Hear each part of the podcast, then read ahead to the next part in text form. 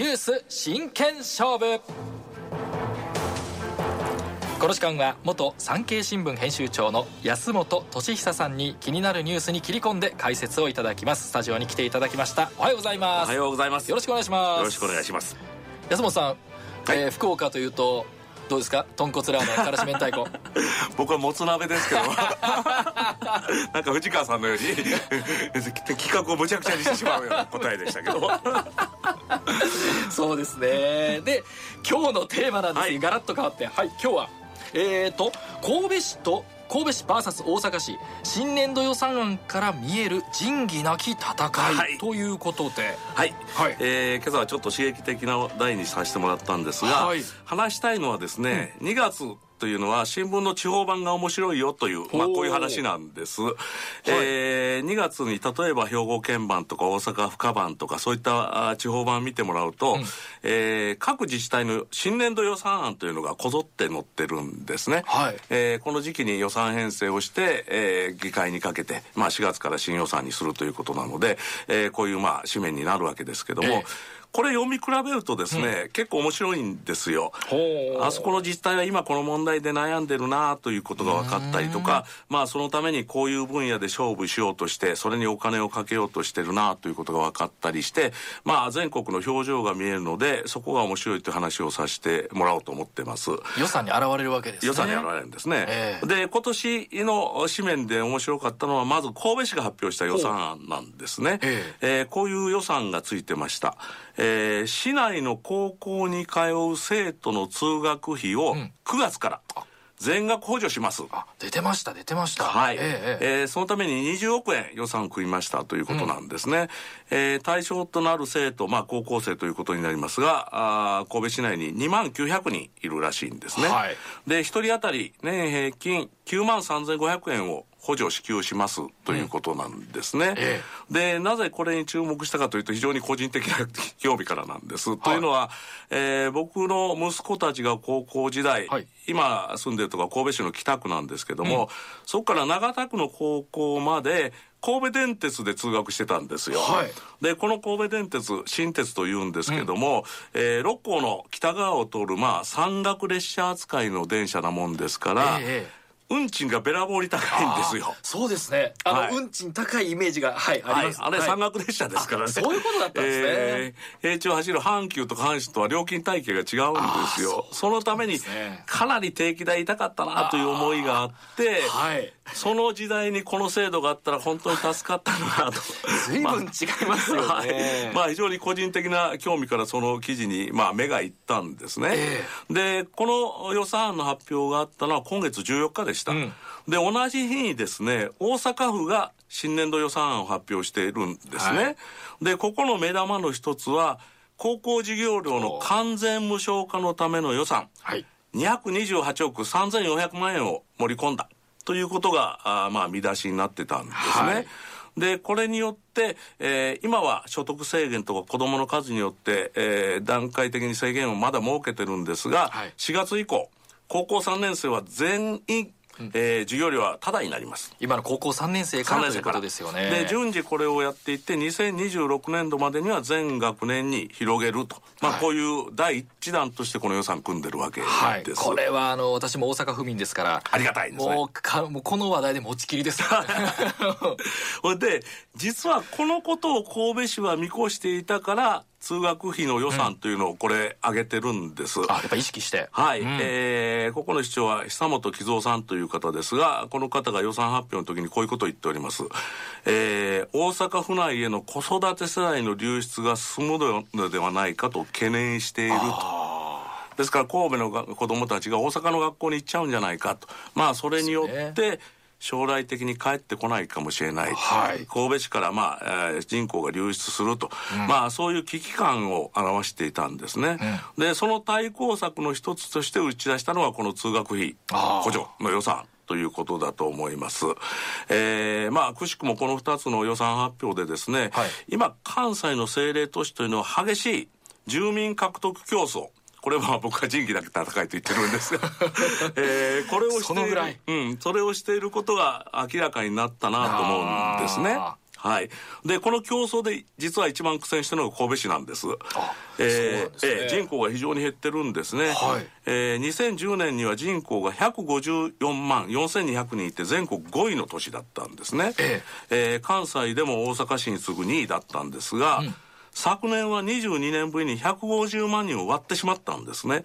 えー、数で言うと149万9887人で全国7位に転落しました。5位から7位に転落したんですね。すねえー、理由は明らかでして、出生数が減っているんですね。えー、神戸市というのは高度成長期に、例えば西区とか、うん、えー、北区とか、あるいは須磨区も入ると思いますが、ニュータウンを盛んに作っていたんですが、えーここが今高齢化に入ってるんですね。はい、で若い世代が結婚を機に職場に近い大阪市内に行ったりとか阪神圏に移ったりとか、うん、あるいは住宅コストが安いということで隣の明石市に流出してるんですよ。そしてあの子供に手厚いですね。手厚いですからね。はいはい。ですからそこで人口が減っているということなんですね。でもう一つ神戸市政はちょっと問題がありまして、ええこういう実態にもかかわらずと一応言っておきますが、はあ、今流行りのタワーマンションの建設を中心部では抑制してるんですよ。三宮とかあの辺りには作らせないという政策を取ってるんですね。そうなんですね、えー、なぜそうするかっていうの、えー、これも面白いんですが久本市長こう言ってます。タワーマンというのは数十年経つと廃墟化する可能性があると。はあ。えー、だから目先の人口増にはとらわれない追わないんだ、うん、だからこういう抑制策を取っていると言ってるんですが、はい、まあ、これ高尚な理想だとは思いますけど、ええ、その対価として人口が減り続けてるわけですよ。でおそらくその代替案として今回の高校の通学費補助というのを出してると思いますが、はいあまりにもちょっと小手先すぎるんじゃないかなと思います。そうですね、高校生にとってはありがたいですが、人口対策としてはこれでね、うん、歯止めがかかるかどうかというところでは非常に疑問のような気がするんですね。特にまあ大阪が、隣の大阪が、はい、無償化、授業料無償化って言ってるわけです。はい、だから単純に金額考えるとやっぱりね。そっち行ってしまいますよね。なりますよね。はい、うん、ここでちょっと見えるのは、やっぱり人口減少時代の荒波の中にいると、大阪府市というのは今一体でやってるわけですね。維新行政ということでやってますから、ね、まあダイナミックな予算編成政策をですね一貫してやっているところに軍配が上がってるんではないかなと思います、えー、ちなみに大阪市は人口増えてるんですよ、えー、2010年は266万5314人でした、ええ。えー、昨年は277万520人に増加して、全国2位をまあ守ってるんですね。ええー、この結果について大阪市の担当者はこういうことを言ってます。えー、都市回帰とか、あるいは食住接近の需要もあるにはあるんだけども、ええー、幼児教育の無償化などもしていて、子育て支援策が支持されているためだと。まあ、この談話から見えるのは、今の人口獲得競争では若い世代ですね。はい、子育て世代。うん、えー、ここにどうアピールするかという、まあ、政策を打てるかどうかが鍵だなということがあ非常にわかるんじゃないかなと思います。そこでは神戸市の政策ってちょっとピンとずれてますねと言わざるを得ないかなと思いますね。そうですよね。ですからまあこの授業料無償化とかっていうのは、はい、えー、東京もなんかそんな話がね、はい、出てましたけどやっぱりそういうところの、まあ洗面をつけてそれが流れになってるということだと思いますね、えー、そういう意味では大阪の先進性がここで一つ出てるのかなと思います、うん、これはもう一つ関西の政令都市触れとかなきゃいけないので、えー、千年のことを京都市。京都。はい。ここも言っておこうと思います。ここも人口減ってるんですよ、うん、えー、2010年には147万4015人でした、ええ、これは神戸市について全国6位だったんですね、はい、えー、昨年は144万。3486人に減って全国8位に転落してます、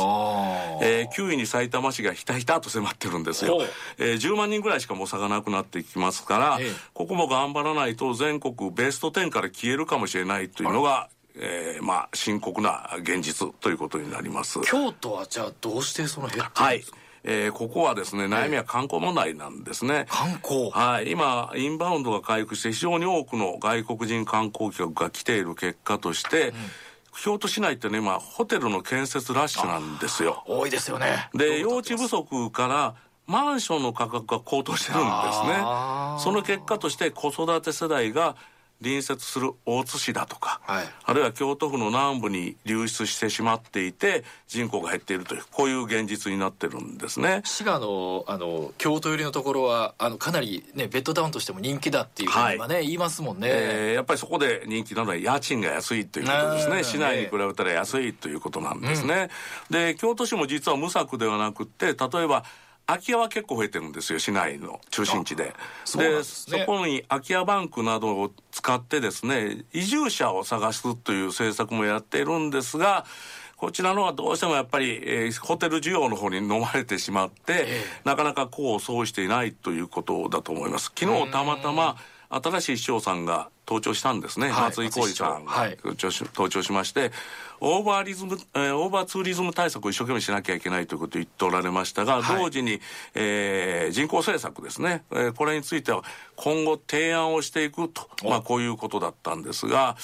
ちょっと提案では今では遅いのではないかなと思いますね。ね大阪だ、まあ、神戸もやってるし、っていうところでいくと、えー、市長になるまでに選挙もありましたしその当選してから1か月ぐらいもう時間経ってるわけですから、え。この期間に何らかの具体策を取るぐらい危機感がないとここもちょっと先行き暗いんじゃないかなという気がしますよね。えー、僕は思うんですが、ええ。観光収入は上がってるわけです、はい、それから宿泊税も上げるということを昨日松井市長はおっしゃってたんで、はい財源は作ろうとしてるわけですよね、うん、この財源のほとんどをこの若者対策子育て支援に当て込むぐらいですね、はい、ダイナミックな政策を取らないと、うん、えー、京都市も人口に関しては先行きは暗いなという気がしますね、はい、えー、こうやって見てくると、えー関西一応三都市と言われるわけですね、はい、三都物語といって、はい、大阪京都神戸ですね、はい、その中で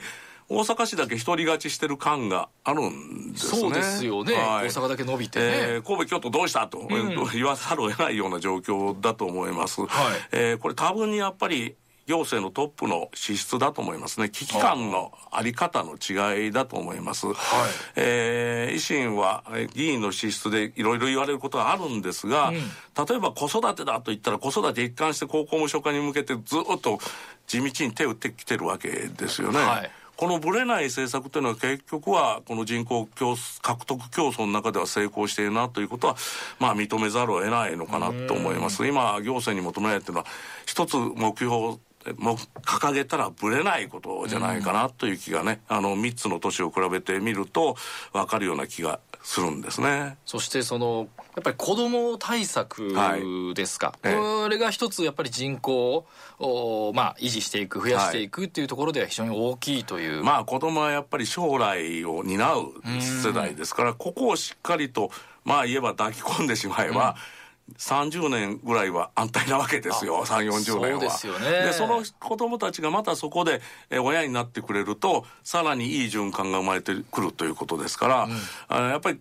高齢者が住みやすいってことも大事かもしれませんけど子育てがしやすいっていうのがやっぱり町にとっては一番これから目指すべき方向じゃないかなという気はしますね。まあ、明石市がねあれだけ注目されたっていうのもやっぱりね、はい、泉市長元市長がね子育てのところに重点を置かれたっていうところもありましたしそれもあったと思いますね。ですからやっぱりトップをどう選ぶかというのは自分たちの町の将来を決定づけるやっぱり一番大きな住民の仕事じゃないかなという気はしますね、まあ、関心を持たなきゃいけないというところもありますしそしてあれですねあの最初に言われましたけれども、新聞のその今のこの時期にえ地方版、はいはいはい、これを読んでみるというのはね、はい。えー、いろいろ見えてくるということで、あの、ね、新聞はきめ細かい情報が載ってることでは一番だと思いますので、うんはい、そこのところでは見直してもらいたいかなと思います。もう僕は産経新聞の人間じゃないんで言うことはないんですけども、えー、一応 OB としてははい、そこは PR させてもらいたいなと思います、ね、もう身近な情報ですからね。そこもしっかり見ていきたいというふうに思います、はい、え元産経新聞編集長の安本俊久さんでした、はい、ありがとうございました。あ